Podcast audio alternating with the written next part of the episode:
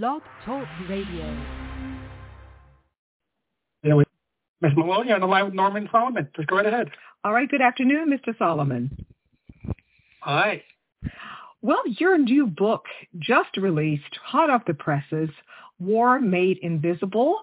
Uh, book provides a very in-depth background information and a, a thorough analysis of um, lots of charges about illegal disclosure of U.S. government national security information that have taken place within recent years. And the timing could not be more perfect with uh, former President Trump making an appearance in federal court uh, today. So that timing was really interesting how that all kind of came about there. I know that's pleasing for your publishers there for this, uh, for your new book. Well, it's ironic, and of course the book has been in the works for years. I've been working on it for a long time.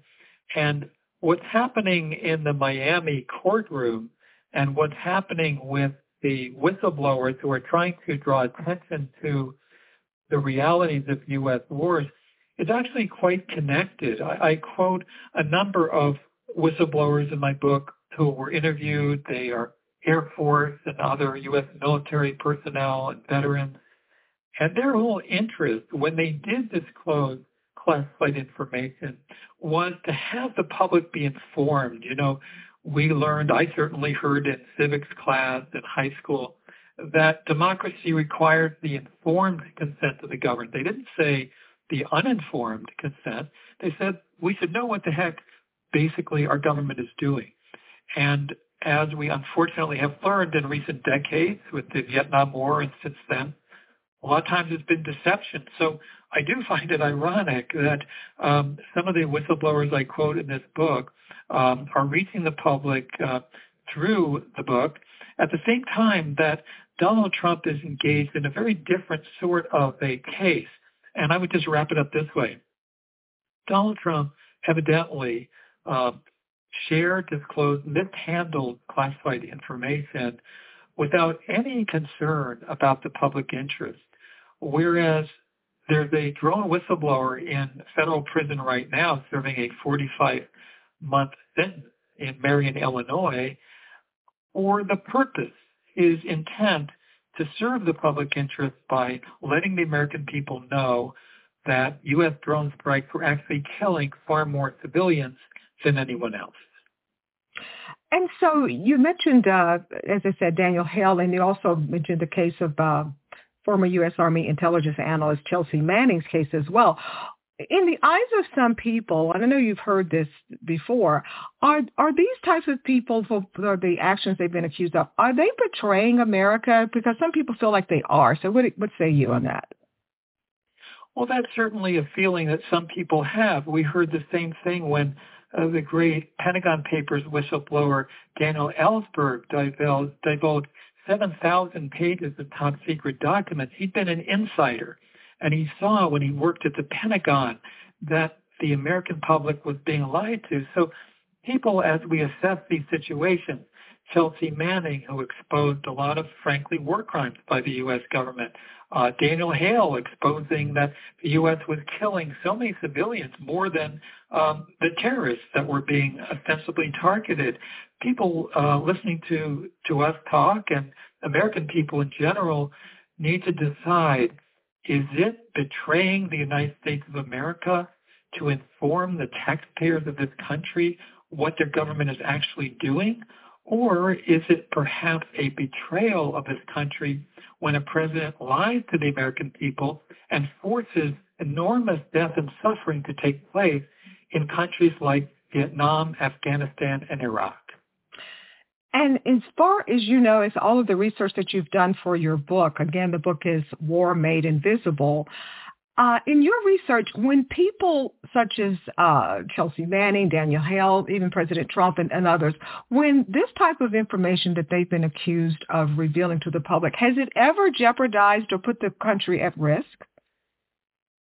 there's really not uh, information of that. Of course, it was a, a much a accusation leveled against Chelsea Manning. There was later research, it was really hard to identify um, any uh, deaths or injuries as a result. You can flip it over, though, and certainly there is that risk, especially if the documents are not redacted. Usually the whistleblowers are very careful as to what they reveal and what they would redact. But there is a flip side to this. What are the consequences? Who is harmed when the secrets that the public should know are not disclosed? And we have some numbers there. We have 58,000 Americans who died directly uh, in the Vietnam War. We have more than 5,000 Americans dying in Iraq. We have hundreds of thousands of Iraqi civilians who died. So this is something we should compare. The dangers of telling the truth versus the dangers of letting the lie remain. Well, as we all know, uh, we're coming up on Flag Day.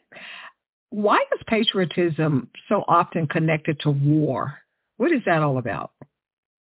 It's really messaging that we have gotten traditionally from politicians, elected officials, and mass media, conflating, really combining as though they were one and the same, patriotism and going off to war or cheering on those who go to war. And this does extend very much to Hollywood and the entertainment industry. I note in my book that according to the New York Times, the most influential entertainment film of the last decade was American Sniper. And this was a film, yes, artistically done, uh, but in the tradition of the Green Berets film a few decades earlier from uh, John Wayne talking about or portraying the Vietnam War, this is part of a tradition that makes heroes out of troops who were sent into wars when the wars were based on lies and completely ignoring the effects on human beings, especially the human beings who were at the other end of U.S. firepower so yes, it's very entertaining to uh, wave the flag and say it's so patriotic to uh, be mobilized by often deceptive presidents. Even we're encouraged to believe it's patriotic to go to the box office and buy a ticket to go to a film like American Sniper. But the human realities are really very different. Yes, and unfortunately, oftentimes uh, the real truth about anything is usually not always very entertaining. But uh, yeah, American Sniper was a, a very it was a good movie, but like you said, is eh, it's kind of tricky there. Yes, it's it, you know it's it's a good point because films can be very well done. You know, Clint Eastwood is a great filmmaker, and the production values can be high. The actors can be really good. But at the same time, it doesn't mean it's bringing us closer to the human truth. Exactly. Well, the book again is War Made Invisible by the author we're speaking to, Norman Solomon. So thank you so much for the conversation. Thank you for the book. And uh, hopefully we will talk to you again. I know there will be many other books to come from you, very talented writer. So thank you so much for the chat. Oh, thank you. Thanks very much. Okay, then. Take care then. Bye-bye. Bye.